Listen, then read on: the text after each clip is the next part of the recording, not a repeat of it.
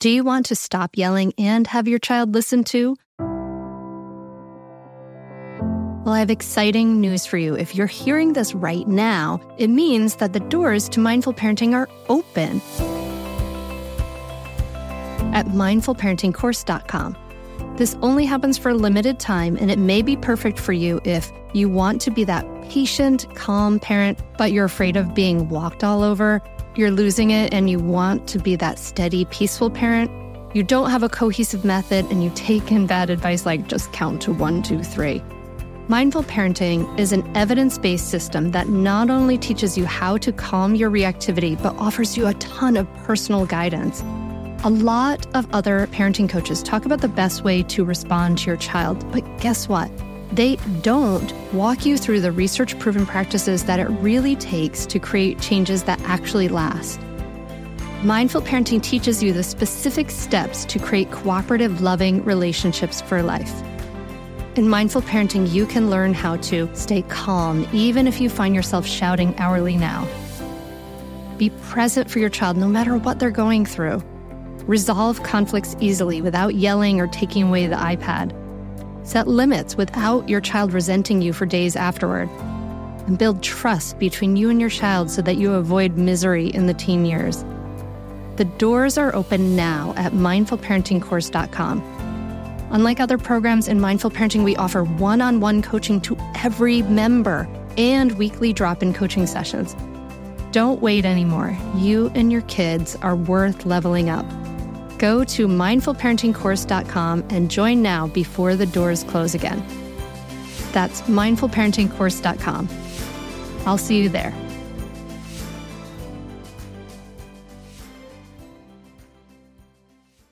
For a while, I was listening to the experts and doing what every doctor said under the sun until I started to realize, well, that doesn't work for me. For my kid, that doesn't work. What other options are there? So go with your gut and give yourself permission to advocate for your child.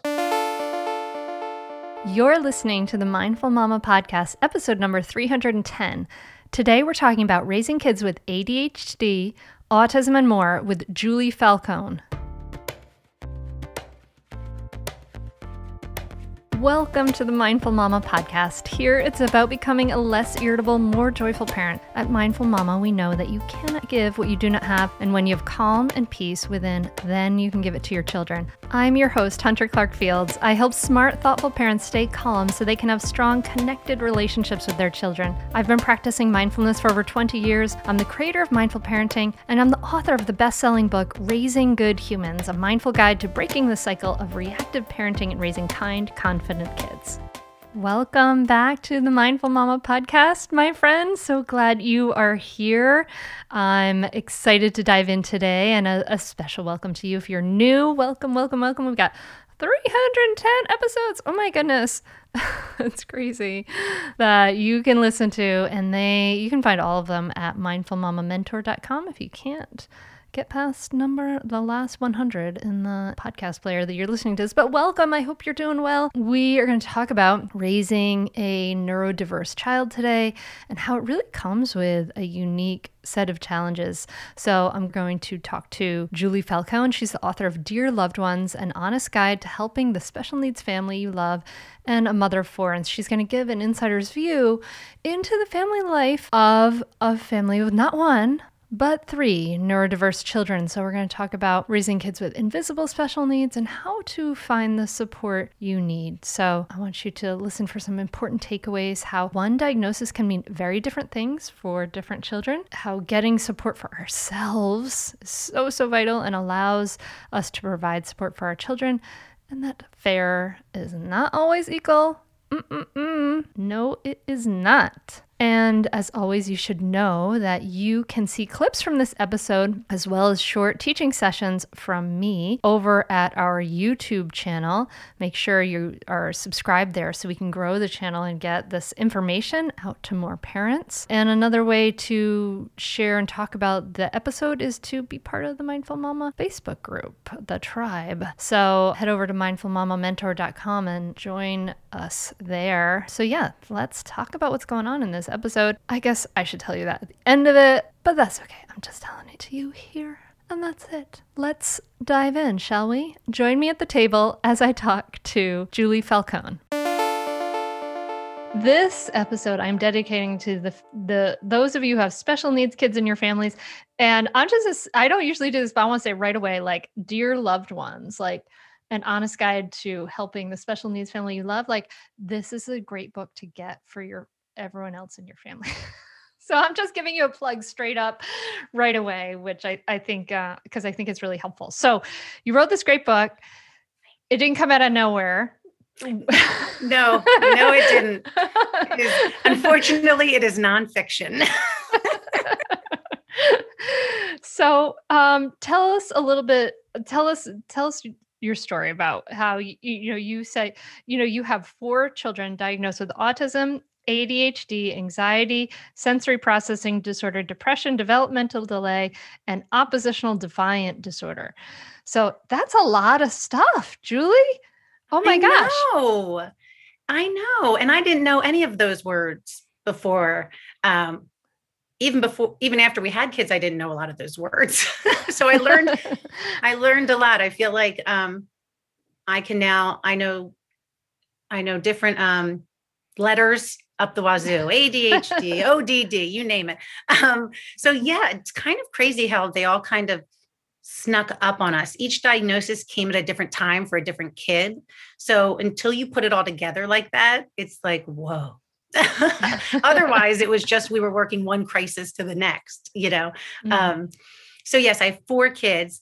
Um, three, so I have I have three boys and a girl. So I have a 15 year old boy, I have a 13 year old boy, then I have uh, how old is she now? 12 year old girl, and then a nine year old boy. Um, so actually, the three boys have the diagnoses. The only one who doesn't have any um, neurological issues is my daughter and my husband. Well, he's a question mark. Let's be clear. if I could diagnose him, I would. But in the meantime, it's really my daughter, which is extremely, it's such an interesting dynamic because now I'm not only raising you know three boys with a lot of different issues but i've also got this great great typical child neurotypical child that i can kind of like see oh this is what a neurotypical child would choose mm-hmm. oh mm-hmm. this is what um so it's a really interesting house i'll tell you that much we've got a lot going on in a in a small little in a small little space yeah. Yeah. Um and not far from me as we've ascertained. Right. Um so what what was the first thing you discovered with your oldest child? So it's interesting how it happened. It wasn't my oldest that was diagnosed first. Mm. it's odd how they all had different timings but um my oldest was diagnosed in fourth grade. Well it came to be in fourth in his fourth grade the teacher started to realize he's not really focusing the way he should be but he was so he managed it. He secretly managed it. And they say that around fourth grade is when you start to learn new things and that's when you can't fake it anymore. Mm. like that's when you can't just look over and say what page are we on? type of thing. Mm. and so in fourth grade they the teachers start to see things a little bit more clearly. So in fourth grade we kind of got that but okay no biggie. You know he's a little he's a little daydreamy. Okay. Um, and then middle school started in fifth grade, and that's when he started to have some anger and depression. Mm-hmm. Um, and what does depression look like in a you know a fifth grader and a sixth grader? For for my son, it was he refused to go to school.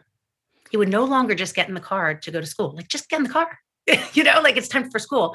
Um, it became more and more difficult to get him out the door. It, his ideas were more like, oh, another day of school. I'll do school for 12 years and then I'll go to work for the rest of my life. Like he was seeing the, re- I mean, it is depressing and it, it is real life, but not for a fourth or fifth grader. Um, so, so school refusal was the big one for us. And so when he um, started to get into trouble with, with refusing to go or when he got to school he would try to leave which you know the principal really doesn't appreciate when all the kids aren't where they're supposed to be. So um yeah so that was when we really had to it wasn't it wasn't even an option to kind of say oh maybe something's going on. Nope. You know we were in that principal's office and it was clear, you know, this is serious. And then as things even started to progress from there, he was he was very verbal, thank God, and very open to say, you know, I don't feel like being here anymore. Um, you know, and he started would say say threatening things that scared the crap out of my husband and I. Um, so that made it pretty easy for us to say, okay, this is serious. We need to get help.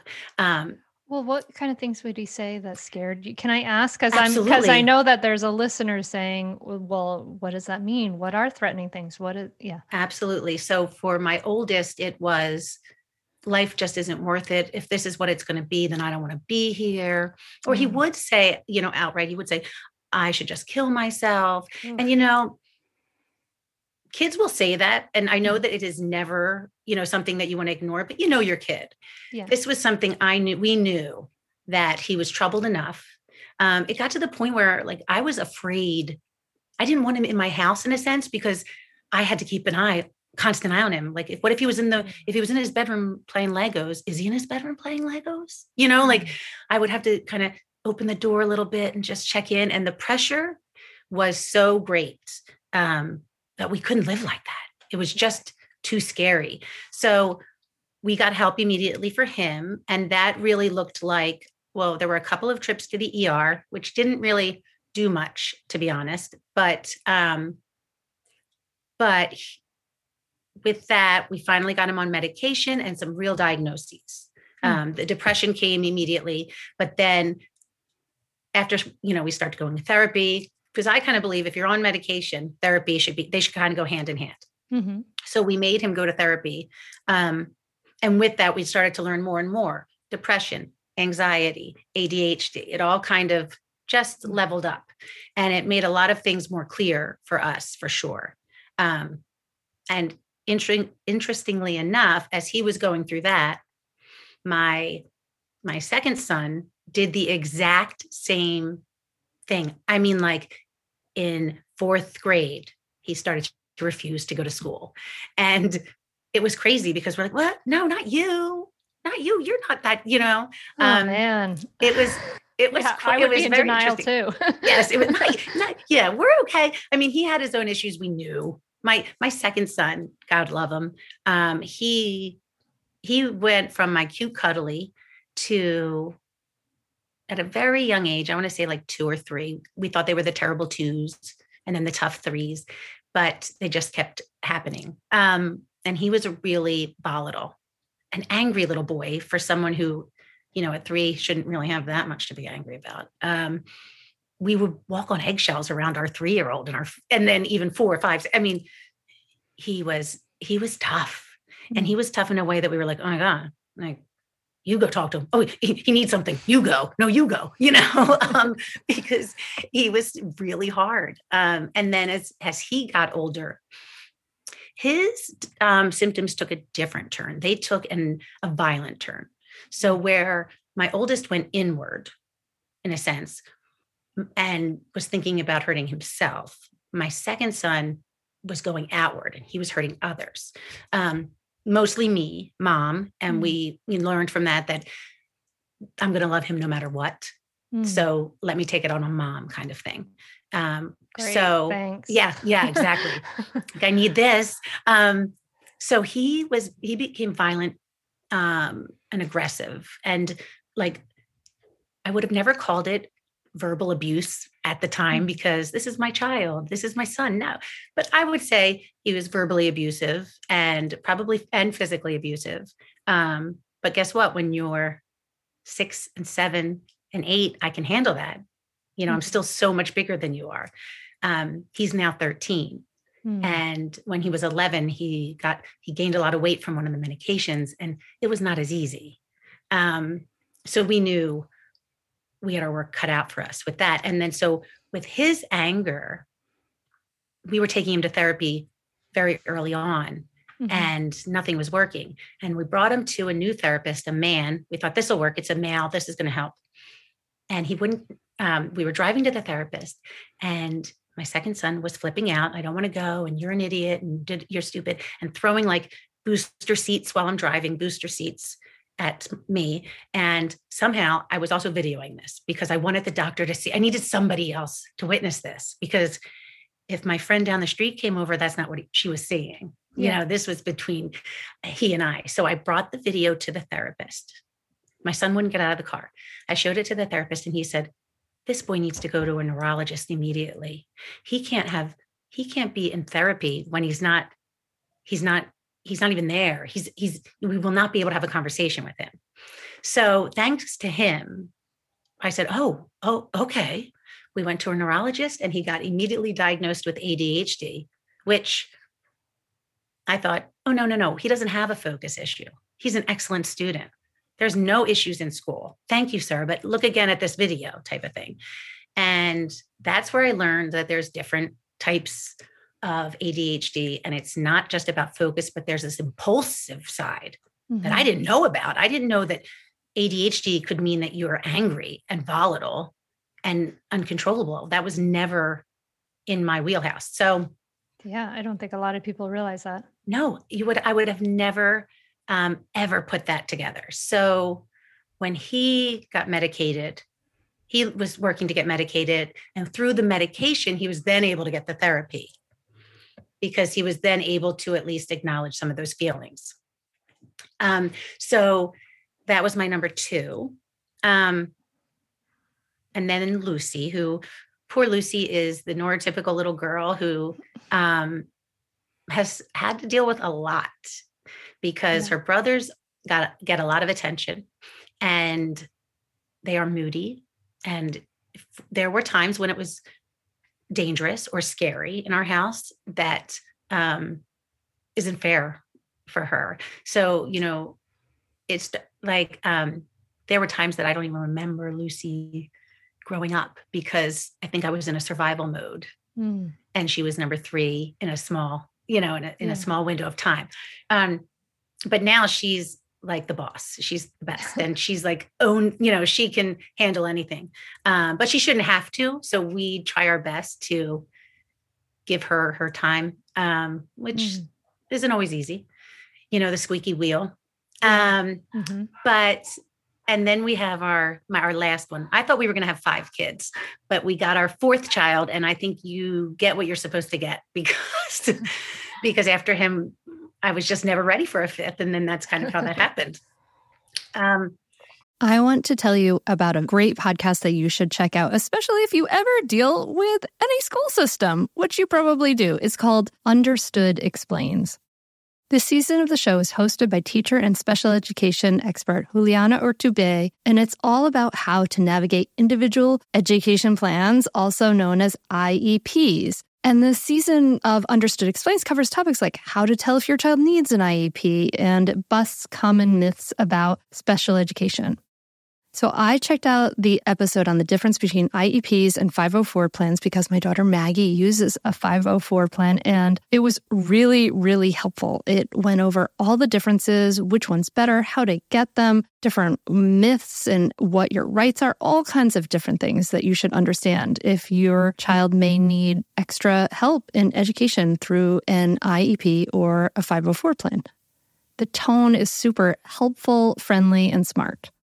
I highly recommend you check it out. To listen to Understood Explains, just search for Understood Explains in your podcast app.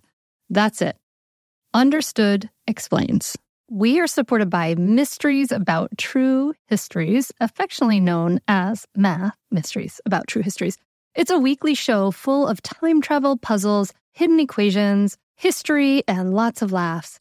I highly recommend this podcast. It's really wonderful, especially if you have kids like around like six plus, but it can totally be enjoyed by the whole family. So I listened to the episode, The Pirate Queen, and you're just dropped right in the middle of the action. People are fighting, there's sword fight. And then these kids, they've gone on a time travel mission and they have to solve problems in the midst of it. And it really just like exemplifies everything we support here at Mindful Parenting. You know, kids who are adventurous, doing things on the world, they're capable. And then they do things like they have to do math, they have to think critically, they have to code break and pattern solving and all this great stuff. Beyond just the Pirate Queen episode, which I highly recommend, episodes transport listeners to moments in history too, like Pythagoras, ancient Greece, the era of the Aztecs, Sir Isaac Newton's England, and more. So jump in with your family, follow the adventures of Max and Molly on an adventure through time with puzzles and hidden equations and laughs. And it really does make learning really fun and really cool. Perfect for ages six and up. New episodes drop every Thursday, each stacked with so much laughter that your kiddos won't even realize how much they're learning. So tune into mysteries about true histories with your kids and you can follow and listen on Apple Podcasts or wherever you get your pods. That's Mysteries About True Histories. When we had my youngest, he came out of the womb attached to me, I swear, like in a, um, which ended up, I'm, I'm literally not exaggerating when we couldn't go on a date, my husband and I. We couldn't go anywhere without him because if I wasn't there, he was screaming. We even hired nurses as our babysitters mm-hmm. because listen, he's going to cry. You just have to push on through, you know, and nobody could take it because it's a wow. crazy cry. Here, the doctor ended up naming it, it was an attachment disorder, whereas he literally thought I was a part of his body and that he couldn't function like an arm or a leg without me. So when I would get him into a room, it would stop immediately. The crying would stop immediately, oh which God. was very flattering, but also exhausting.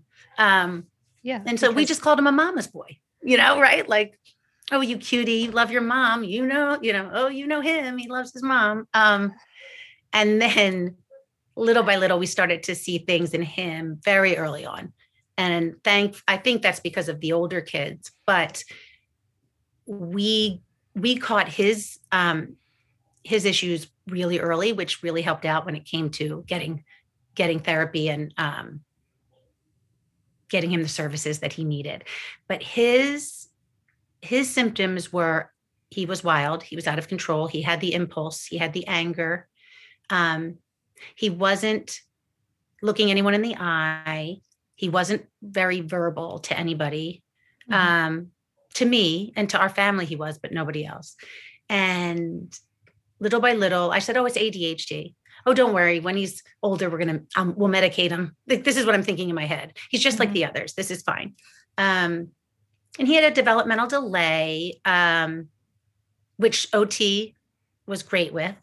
He occupational therapy. Oh, sorry, yes, occupational therapy. Um, he we put him in speech therapy because he was not having any conversational, practical um, speech. And then um, there was an incident with snow pants that changed everything for us. All, he wouldn't. He doesn't wear certain things, and I put him in snow pants once because we were going out in the snow for Thanksgiving. And he started screaming as if he were on fire, like legit fire. And I took them right off of him. And when I did, it stopped. So I told my husband, there's something up. We need to find out help. And that is kind of how it trickled down the, oh, okay, we're going to go to occupational therapy. He might have a sensory processing issue. And um, sensory processing issue tends to go hand in hand with, let's say, anxiety, which tends to go hand in hand with ADHD, which tends to go hand with autism. So it kind of very easily he racked up um, a, wow. a, diagnosis sheet. Um, but the occupational therapist said that putting those pants on was making him feel like they were like imagine creepy crawlies all over you or spiders on your legs. Oh God, don't say that. Right? And I said and I was like, excuse me? Like, no way. Nobody wants that. I, like, she said, imagine if you had that. And I was like, imagine I would flip out, you know, forget it. So from then on, we became experts in allowing our children to know their own bodies, mm-hmm. right? And what wear what they're going to wear to the point where, you know, we would have people saying, what kind of mother is letting her kid run out in the snow with Crocs and shorts on? well, it's this mother, but I don't want to be. But I also know he doesn't feel cold the same way that we do. And he's only going to be out there for a minute before he comes in. And trust me, you don't want him in pants. We can't put him in pants. Um, he went to a Catholic school where you had to wear a uniform. Mm. That didn't go very well. We, we, you know, we had to stop that pretty quickly. So with time, we learned so many interesting things. I have to say, it's a world I never even knew about. And now it's so fascinating. I will say, I think it's fascinating. Now that everybody's no, okay, it's fascinating. Now that now that you're on the other side of like yes. incredible riding that incredible wave. Now, as you were going through this, were you asking yourself like, why us? What's going on? Where is this coming from? Like all those why questions that I don't know. I mean, yes, they may or may not be helpful, I guess, but yeah. It, I think it's only human. And I um with with ADHD, I didn't think too much about it. Oh, everybody has ADHD these days, is what I've always heard. Mm-hmm. And when I was learning about the boys' ADHD, it became very clear that I had ADHD, just never diagnosed or, you know. That's so, what usually happens, right? Yes. I was like, wait a minute. Wait, and then I realized, wait, they're on medicine and it's working. I haven't been on medicine my entire life. You know, how did, um, and that's why I apparently write lists of lists of lists, right? To, you know, I've learned to manage. Um, but so ADHD was okay. It was the autism diagnosis that rocked my world. Um, mm. I will say that, and I and I hope this doesn't come off wrong, but when I was pregnant, I was scared of two things. Mm-hmm. I was scared of SIDS and autism. Mm-hmm. Um, SIDS because, of course, there's no control and there's no rhyme or reason, mm-hmm. and autism because I read a book a million years ago, and um, it told the story about how the mom, this mom, one day she had her son. He was four years old and lovely, and the next day he was nonverbal. And it was so scary to me to read this story that I thought I can't. I that's something I can't handle either. Um, so I had had talked many talks with God and with, you know, um, what I can and cannot handle. Thank you very much. And so when we got the autism diagnosis, that hurt in a way that the other diagnosis didn't for me personally. Um, I went home and I I went to actually a friend's house because they were away and said, and I said, Can I use your empty house? And I went home, I went to their house and I spent a few hours just bawling and mm. and crying. I didn't want anyone else to see that. I didn't want my family to see that, but I had a lot to, to take in and a lot yeah. of whys. Exactly. Why me? I asked you not to give me this remember you know um yeah, yeah, and i remember thinking i can't i can do adhd fine okay fine but but i i can't do anymore i'm exhausted i don't know anything about autism you know i'm just not strong enough is what i remember saying over and over again mm-hmm. and i remember just fearing that i wasn't going to be enough for him mm-hmm. because i kind of think i put that in my head a long time ago um and then i had to pick myself up because guess what we had you know have dinner so then i went home and and that was kind of that um hmm. and then i had to become you know a detective in autism and try to figure that piece out which which takes a totally i was with a totally different group of people a totally different environment um speaking different a different language in a sense um and i and i and there were so many different levels that spectrum is truly that a spectrum so that was a really lonely time for me because I I couldn't find someone who had the exact same kid that I did mm. because you can't.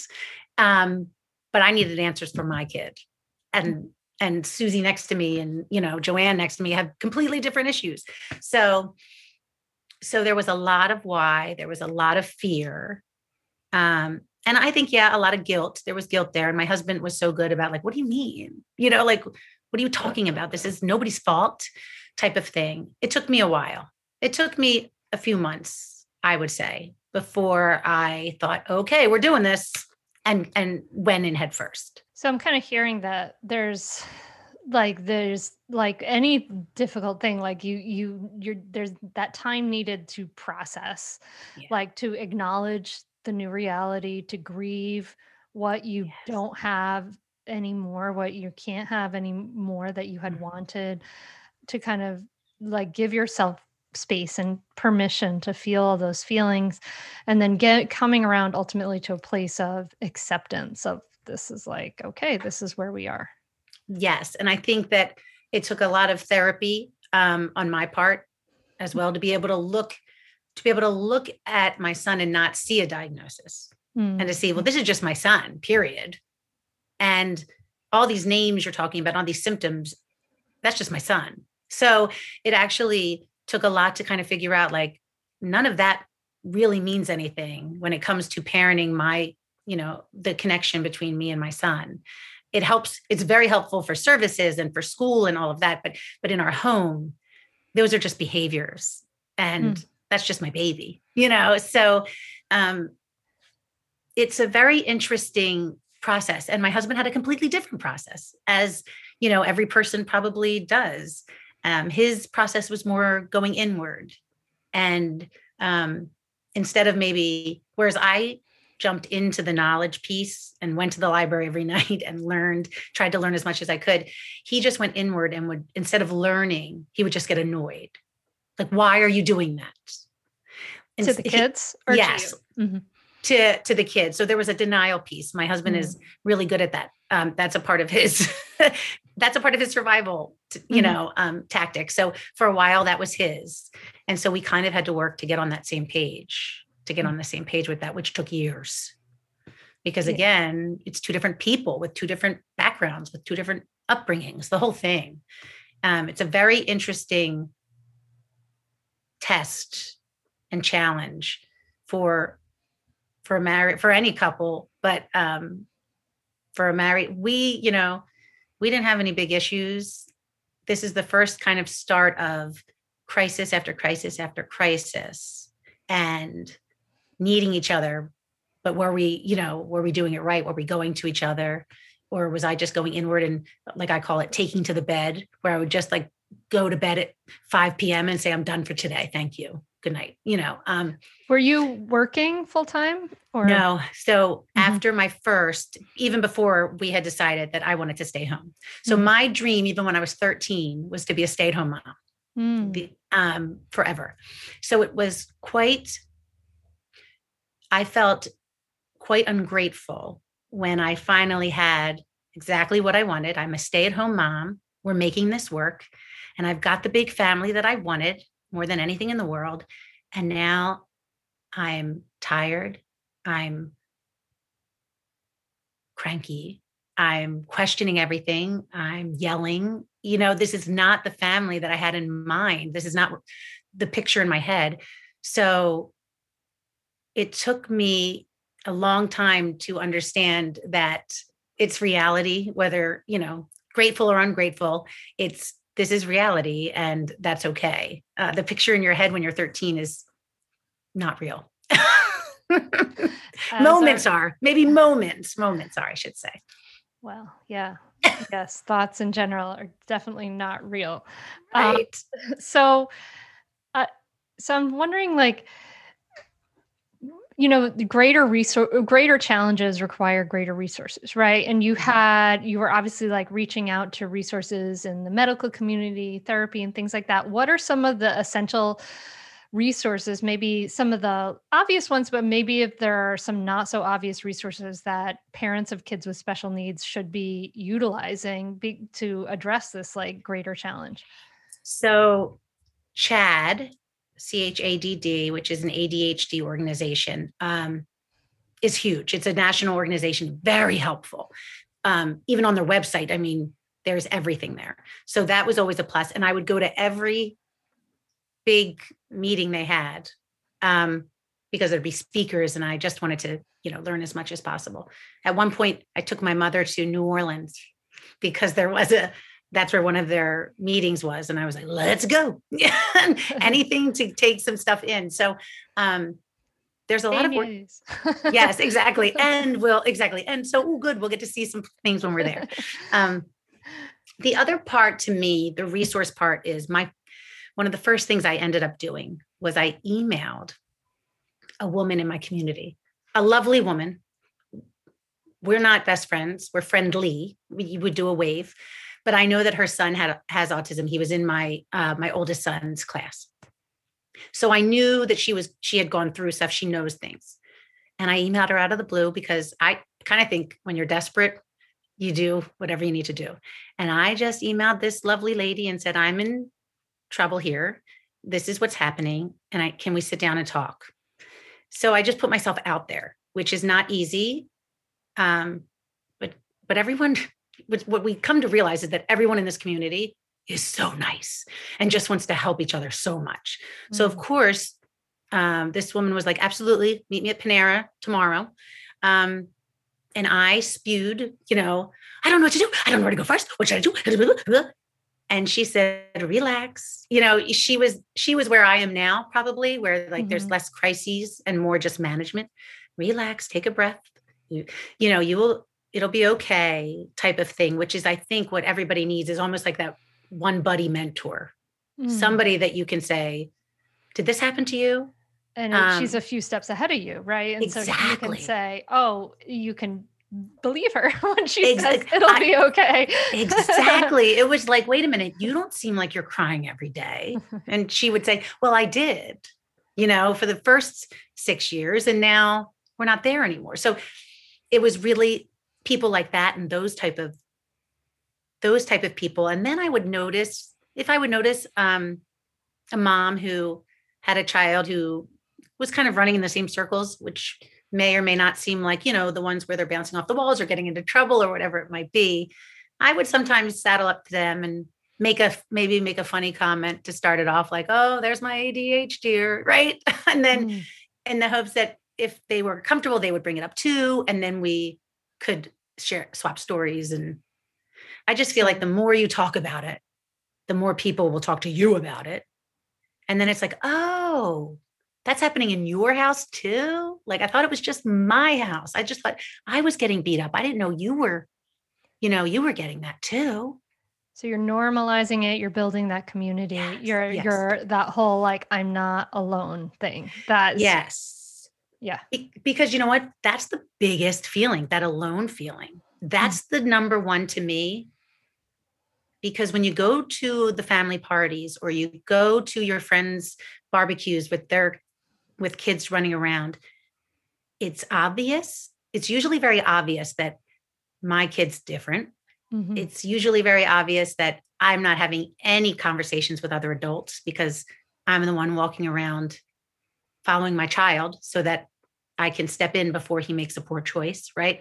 Mm-hmm. Um, even being in a room full of people, I was alone. So for the most mm-hmm. part, I mm-hmm. usually would take my kids and leave because I can sit at home and not talk to anybody. I don't need to be at a party to do that. Um, oh. So the lonely piece is to me one of the hardest. And I think that's why I am, I try to be so open because nobody realizes that, you know, even though you're sitting there and your hair's done and you're smiling because it is, you know, it is life and you are, there's a lot of people who are on the inside thinking, I just, I can't believe that. Look at what their kid's doing. I mean, they're all, you know, they can go off and play by themselves. Like, mm. look at my kid. He's the one who's ruining somebody's furniture and jumping all over the couches, type of thing. What kind of mother am I? You know? So, would you be feeling like judgment from other parents? Huge judgment. And part of that might be, might have been in my head, mm-hmm. but, but part of it, not so much. part of it, people were very, um, very open about their questions or their advice. Mm. You know, I would never let my child hit me like that. Mm. I don't, I'm not letting him hit me. I picked him up and he whopped me, you know, like I would see eyes, I would see eyes bug out of their heads, or mm. I would see eye rolls, or even even when someone's kind enough, or so they think they're kind enough. Oh, you know, Julie, when that teacher said, "What kind of mother sends their child um, to school in shorts and a t-shirt in this weather don't worry i stuck up for you and i told them that your kid has issues well thanks and now i know that this teacher was just talking about my parenting you know mm-hmm. um, so it's there it's just always going to be there i think. What i've learned now years and years and years later because what used to mm-hmm. happen is my friend would say something not because she wants to be mean because she thought it. You know, you sometimes you think things and you say it. And yeah. um what I learned after many, many years is they're not trying to hurt me. It's just happening. So before I would go home and cry. I would never confront, mm-hmm. God forbid, never, you know, I would never have the the guts to say, hold up. Mm-hmm. Um, instead, I would just go home and cry and think, this is horrible. You know, like they think I'm a horrible mom. They think mm-hmm. I'm, and usually it was they think I'm out of control. They think my kids are out of control. They think that I can't discipline. I'm not a disciplinarian. I have mm-hmm. no boundaries. I'm a pushover. Um, those were the the the types of feelings that I felt as a mother. That that's what people thought of me. Like, mm. oh, she just so has no you, control. Do you confront people now? Do you have a skillful way of of of checking that? I try. I'm still mm-hmm. not comfortable completely, but I can try to do it with a jokey way. Like, mm. um, for instance, I'll say, you know, oh, he, you know, my kid would never do that. Well, your kid doesn't have ADHD, does mm. he? And then I, it's a just a giggle and a smile. Mm. Um, I have a good friend who she'll say, someone will say, "Oh, my kid probably has ADHD too. Everybody has a little bit of ADHD in them." Um, and I just say, "Hmm." Even though I know better, even though I know that's not true, and but I, I was once with a woman and she said that's actually not true at all. And then and she went into it, and I thought, "Oh, you're so strong and courageous," because I just say, "Hmm." um, so I tend to do things with a laugh and a smile because a sometimes I just don't want to get into it, yeah. but other times other times some people are just going they're not going to hear it you know like some of my yeah. lovely family members god love them you could say it a hundred million times it's yeah it's not getting through so okay i'm just going to stop having that conversation now you you know for su- supporting your kids right like so you wanted support your kids in all the different ways but you also have to like be a parent. Like there is that question of like holding boundaries. Um and as far as the word discipline i like to think of the word discipline as um like the same root as the root of the word disciple like to teach right? So we are teaching right. our kids like you know you know wha- whacking a kid is not is not good right. discipline a child doesn't teach learn anything right. they only learn to uh, get their fight flight or freeze stress response go crazy and all of those things right so right. but you had to hold some boundaries do you have any did you have to approach your boundaries with your neuroatypical kids differently than you do with your daughter if you like this show, there's a decent chance you'll also enjoy the Shameless Mom Academy. Hi, I'm Sarah Dean, the founder and host of the Shameless Mom Academy. The Shameless Mom Academy is a podcast for moms that centers moms more than it centers your kids. I'm not going to teach you how to make baby food or how to make your three year old or 13 year old stop having tantrums. Instead, I'm going to bring you back to yourself. For the last 20 years, I've been helping moms through growth and transformation. Inside the Shameless Mom Academy, I help you identify who you are and who you are becoming. Look, motherhood is hard. It brought me to my knees many times and sometimes still does. Returning to who I am and who I am becoming allows me to decide how to show up in all those sticky motherhood moments, but also in all my other relationships and in all the ways I show up in my various communities. So come check out the Shameless Mom Academy wherever you listen to podcasts. I'm willing to bet you'll leave feeling a little inspired and maybe even completely fired up. And you'll probably laugh a few times because I promise we never take ourselves too seriously over here. With 700 episodes to choose from, you're likely going to find something that sparks and speaks to you inside the Shameless Mom Academy. Hi there, I'm Andrea Owen, self help author with 19 translations of my books, global keynote speaker, and life coach. My podcast, Make Some Noise, has been serving up self help in a simple to digest way for the last decade. The topics brought in each episode are practical and easy to implement around topics such as working through fears that keep you stuck, different modalities of therapy, managing your negative self talk, and more. We bring you guest experts, solo episodes, and I even coach listeners on the air around relatable struggles. I also do my best to weave my sense of humor into some heavy topics because let's face it, life can be pretty hard and it's so much better when we can have some fun while walking through our challenges. Whether you're seasoned in personal development or just starting out, Make Some Noise podcast will help you become the best version of yourself, the person you're proud of when you look in the mirror and show up in your life. Simply search Make Some Noise with Andrea Owen wherever you listen to your podcasts. Yes, and that's that's where I learned the the phrase fair is not always equal. Is that the phrase? Yes. I and I never heard that before. Um, Can I um, share something with you about that yes. phrase, which I think is so interesting about equality? In at this um, at this um, Buddhist retreat that we've gone on, they talk about may we be free from the superiority complex, the inferiority complex, and the equality complex. and i think that is really ties it right to what you're saying right because fair e- equal is, is fair is not always equal yeah that's so interesting because yes i never heard of that before. Why wouldn't i be treating all four exactly the same and give all four exactly you know um equal timing? I mean right now we have a nine year old who still wants to sleep in our bed at night. Oh, and gosh. yes i mean we've had 13 year olds sleeping in our bed at some points. So do you have a bigger bed now? We do but it wouldn't matter. I mean we, it doesn't matter. They find a space. Um but so then even my daughter who's now 12 will say well i'd love to lay with you mm. but you don't let me lay with you and you let him mm. you know good point you know good point luce i don't know what to tell you I'm sorry, honey, I'll lay with you tomorrow for 10 minutes. But um, so yes, boundaries were something to be honest that I have a problem with in general as it is. So parenting children who need strong boundaries was not easy for me. Mm-hmm. Um, in fact, with my youngest, we did this really interesting therapy called PCIT, parent child interaction therapy. Hmm. It literally, it's the neatest thing. There's a two way mirror. I have an earpiece in my ear and the doctor is telling me what to say or how to say it to my child that I'm playing with. It is oh my gosh, unbelievable. I never even heard of this before, and uh, one of the doctors um, recommended it. Holy Hannah's, it was so interesting. Um, there was a script. It, it, was a script. It was all about connecting before correcting, mm-hmm. and um, we had to. Now this sounds so easy but I'm telling you, it wasn't. Five no, minutes I, a day. I know it's not. Yes. Five minutes a day. You needed to sit on the floor. Mm-hmm. And this worked for, I think it was like six and under, maybe younger.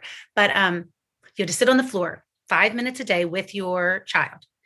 You had to let them play. And you were simply describing what they were doing. It was, you weren't allowed to take over and say, oh, let's play this way. So it would say, you picked up the red car you're moving the red car. Look at you stacking the cars. I mean, and you're feeling like, oh my gosh. And, then, yes. And so, and so you, then you would have the doctor in your ear saying, well, that was a, if, if you said like, oh, good job, that we don't say that, don't say that. That's not, that's, you know, that's not helpful. That's mm-hmm. not good or bad. It just is, you know. Um, but what it taught me, so after many, many weeks and months of five minutes. Mm. Then they give you the next piece of the therapy, which is the script on now he's going, now he does something wrong. Mm. It's all about, and it's been so many years now, but it was about the way you you spoke, your tone mm-hmm. of voice, mm-hmm. and and the minute you talk spoke like that with the certain words, whatever they started with, it was as if, okay, okay, mom, like, oh, you mm. mean business Hmm. But I guess I've connected with you for so long that you trust me now. It hmm. worked. It really worked, which um, was unbelievable. It was like so amazing. And that's, it's so neat. It really That's so neat. interesting because that whole what you're describing, you know, is describing what your child is doing. And that's almost like auditory external mindfulness. You know, you picked up the thing you you know and and actually this is what in mindful parenting uh i we talk about a lot is describing the scene of what's happening when it's a difficult scene. This is on the floor this is here you're upset you're upset i'm seeing this this and this right? This there's so this like kind of the power of just I'm kind of hearing maybe like the power of like this just acknowledging and describing, and you're seeing what he's seeing, and you're acknowledging that you're there fully present with him and seeing and what he's seeing, I guess. That's a great, that's a great insight. And I will say, I think that's why it had to be only five minutes because any more than that, and we would have checked Exhausting. our phone, right? Yeah. We would have checked our mm-hmm. phone or we would have been thinking about what's for dinner. So for five minutes, it was just his. Yeah. Um, that was really cool. That was a really helpful therapy. You know how some some work mm-hmm. and some don't. That one really was good for us. And it was good for me because of my boundary issue. So I could I could get behind, I could stand behind the do's and don'ts because they were were, you know, fair and respectful. Mm-hmm. Um and that's important that was important. It sounds like you also learned to say yes to maybe a lot more than you expected to when you were 13, right? Like you it sounds like, you know, when what we talk about in mindful parenting again is like this idea of like we're creating boundaries around our needs. You know, like when your behavior impinges my needs, I have to create a boundary. But if when your behavior when I see you uh, in the snow with no pants on and I can't figure out what the effect is on me, it means like it's not impinging on my needs at all. And it what it sounds like that you kind of can't you you had to come to that on your own. So I'm glad it's called mindfulness because you know what I've been mm-hmm. calling it? I've been saying, yeah, I just keep the bar really low. like, oh, if you expect so, you know, and I'm so much I, I like mindfulness better. But yes, I say yes to I want to say almost everything in a sense. If you're not going to get hurt, and this is something that we can do for you, mm-hmm. um, and it's, you know, then why not? If you're behaving like this, exactly, if you're behaving like this and it's not hurting anybody, I think you you might be a little cuckoo because I would never do that. but you're happy, so you know, like, mm-hmm.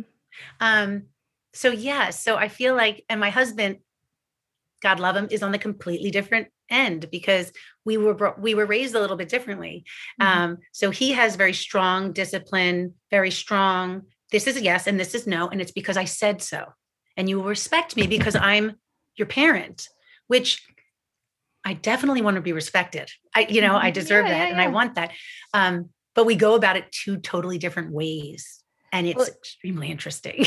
It must be interesting because that doesn't often work Mm, really that right. whole like because then you have to use power to you know to to back up you know because i said so and then there has to be an or else and then that becomes this like arms race of uh, what punishment can i inflict upon you? And then your child resents that parent because they're just inflicting a punishment that feels arbitrary rather than these are my needs these are your needs how can we resolve this problem Yes. And I think what's interesting is, I have to say, therapy wise, my husband and I have been to ther- um, been going to therapy for years. Um, once the kids got their diagnoses, which has been wonderful. Um, but I continued on, and I have to say, I think like me and therapy have become best friends. So mm. because of that, I can kind of look from outside and see how he's handling a situation versus how I handle a situation. And especially with my my second child who has this defiance piece mm-hmm. in him. Controlling is the opposite of what will work for him you know? So they have butt heads since the get-go. And i used to go through periods where i would stop and say whoa whoa whoa. I think you're doing it wrong you know parent that doesn't that doesn't go well. Yeah no that doesn't go well. and then i've done the um, well you know what? That's their relationship. Mm-hmm. this is the relationship they're going to have as father and son and that stinks but that's not on me. Um, but usually i'm in between. Usually i'm in the in between mark. But i think that's probably one of the biggest difficulties we have as a couple is that we have become so different well actually mm. i've become so different. He mm. has he is wonderfully the same. The man i married is the man he is. The man the woman he married is no longer here. I am a completely different person. And i think that stinks in a lot of ways for him. Mm-hmm. um i'm happier for sure but that doesn't mean he would choose this version of me back then. It's really um we always used to joke like, would you have a second date? Would we have a second date now? We're so different. I am, com- mm. I mean, what he loved about me most was that I was competitive and athletic. Those are two words that do not, do not describe me at all now because nothing is worth the competition. You know, nothing is worth my mental energy. And athletically, eh, you know, I just don't have that same drive. Interesting. So, would you thinking about the relationship, would you go back and change your parenting to be more like your husband if you you know what I mean? Like like cuz this is a question I get all the time is okay. like you know, I want to maybe transform the way I'm parenting. The the old school ways they don't work. I have this combative relationship with my child whether they have special needs or not. And but my husband may not be on board or my partner be, uh, may not be on board and my thought is like well i don't for me it it seems like that's no reason not to have a good relationship with your child. You know like are you going to have a i don't know. So I, I, may i don't want to put words in your mouth but like i'm i'm just curious about that that thought process for you. I think that when i think back to who we were um before kids or before it really got difficult. I think i was very um what's the word? A pleaser. Mm-hmm. and so kind of whatever whatever you say goes whatever you want to do i want to do. Um and then i think once the kids came it became this is my family. All of a sudden i was able to stand up for myself and to say no i'm not doing it this way.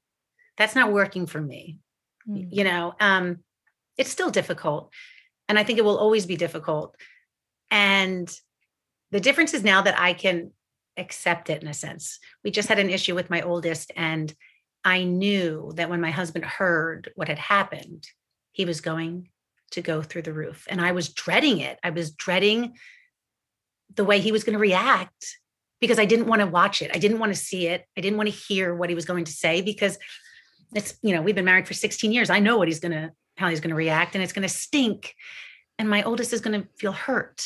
Um, and i kind of realized like okay so at the time i when i was talking to my son i said listen i'm angry. I just don't tend to yell. You know your father. He's angry too. So and and that's how he tends to do things. But i'm on like i'm with him. I'm supporting him because we're both angry I don't I don't always necessarily like the way he does it, but I mm-hmm. I so often am afraid of like I'm the one who doesn't look like I'm angry or disappointed or you know. Mm-hmm. Um, so now I've started to say it's not the same way I would do it, mm-hmm. but our but our feelings are the same. Mm, mm-hmm. So it's taken me a long time to realize, oh, everyone's not growing at the same time. My husband and I are not growing at the same time, and for a few years that was really difficult. Mm-hmm. Um, and I don't know what changed, if anything changed, or if I just got used to it.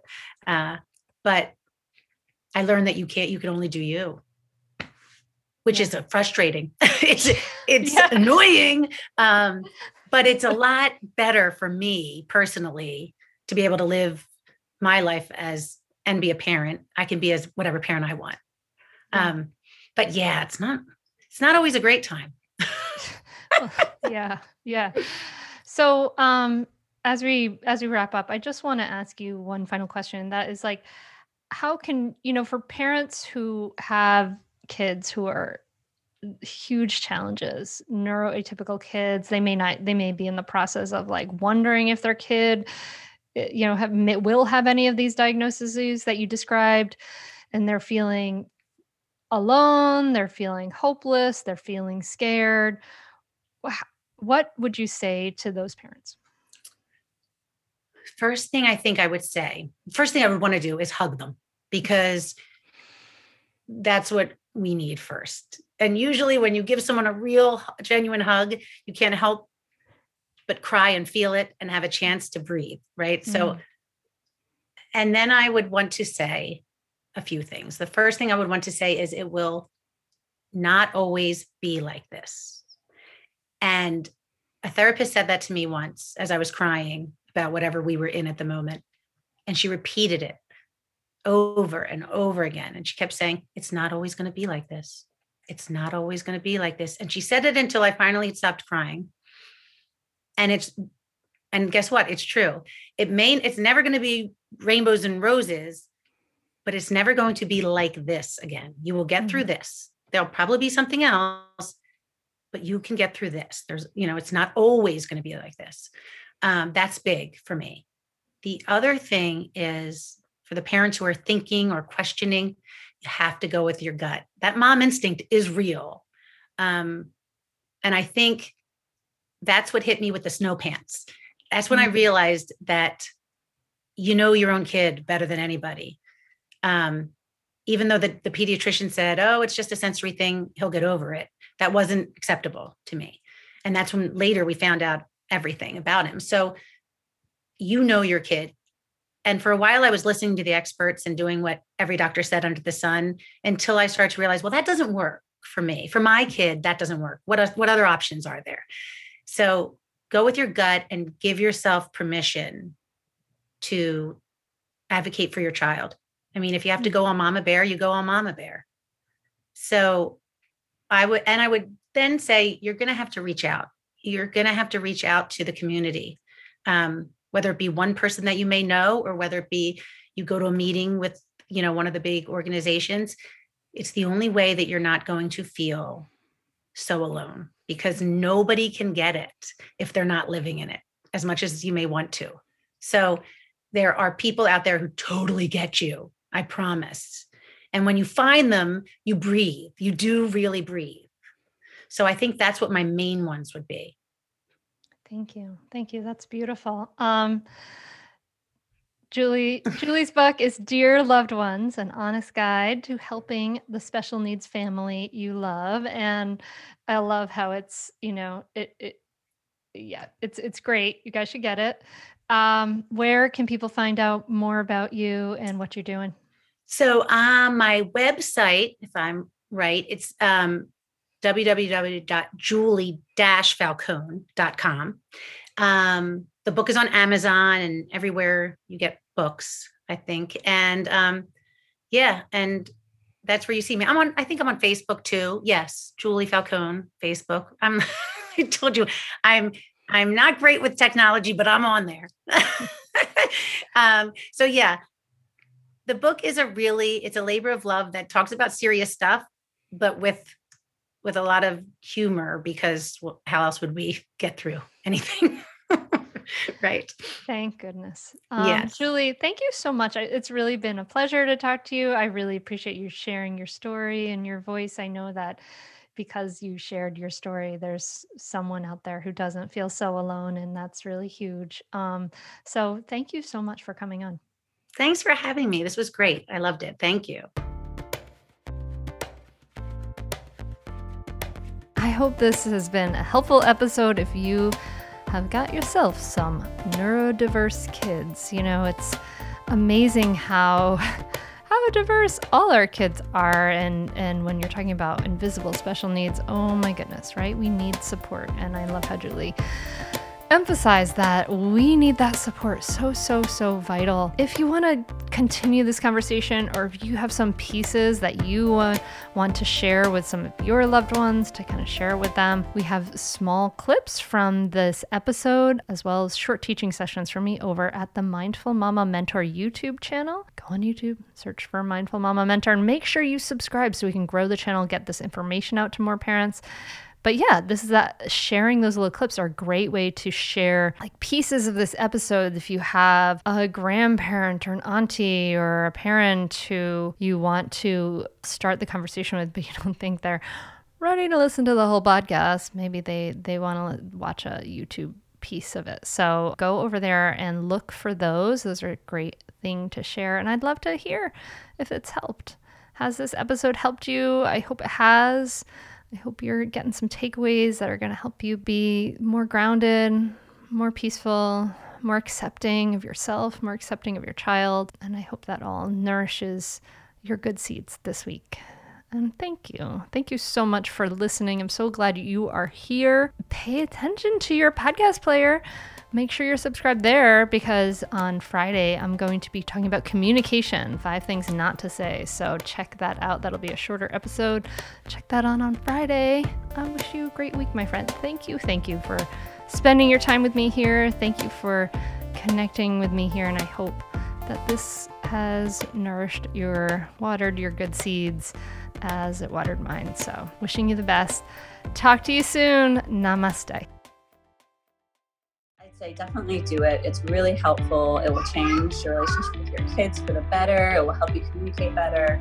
And just, I'd say communicate better as a person, as a wife, as a spouse. It's been really a positive influence in our lives. So definitely do it. I'd say definitely do it. It's so worth it. The money really is inconsequential when you get so much benefit from being a better parent to your children and feeling like you're connecting more with them and not feeling like you're yelling all the time or you're like, why isn't things working? I would say definitely do it. It's so, so worth it. It'll change you.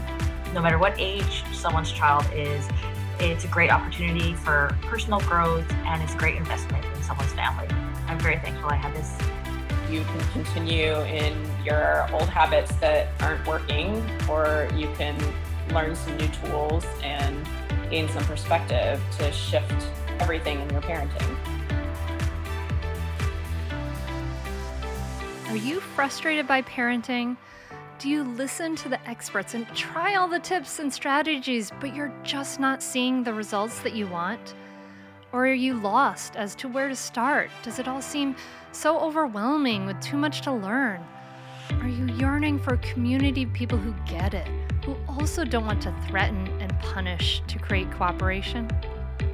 Hi, I'm Hunter Clark Fields, and if you answered yes to any of these questions, I want you to seriously consider the Mindful Parenting membership.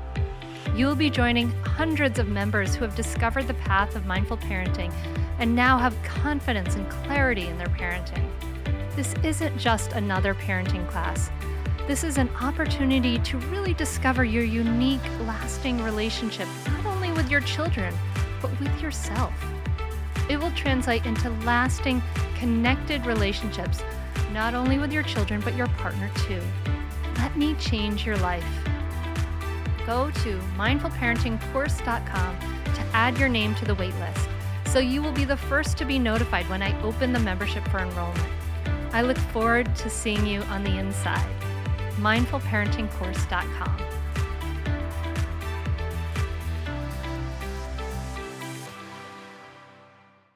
Hey there, I'm Debbie Reber, the founder of Tilt Parenting and the author of the book Differently Wired.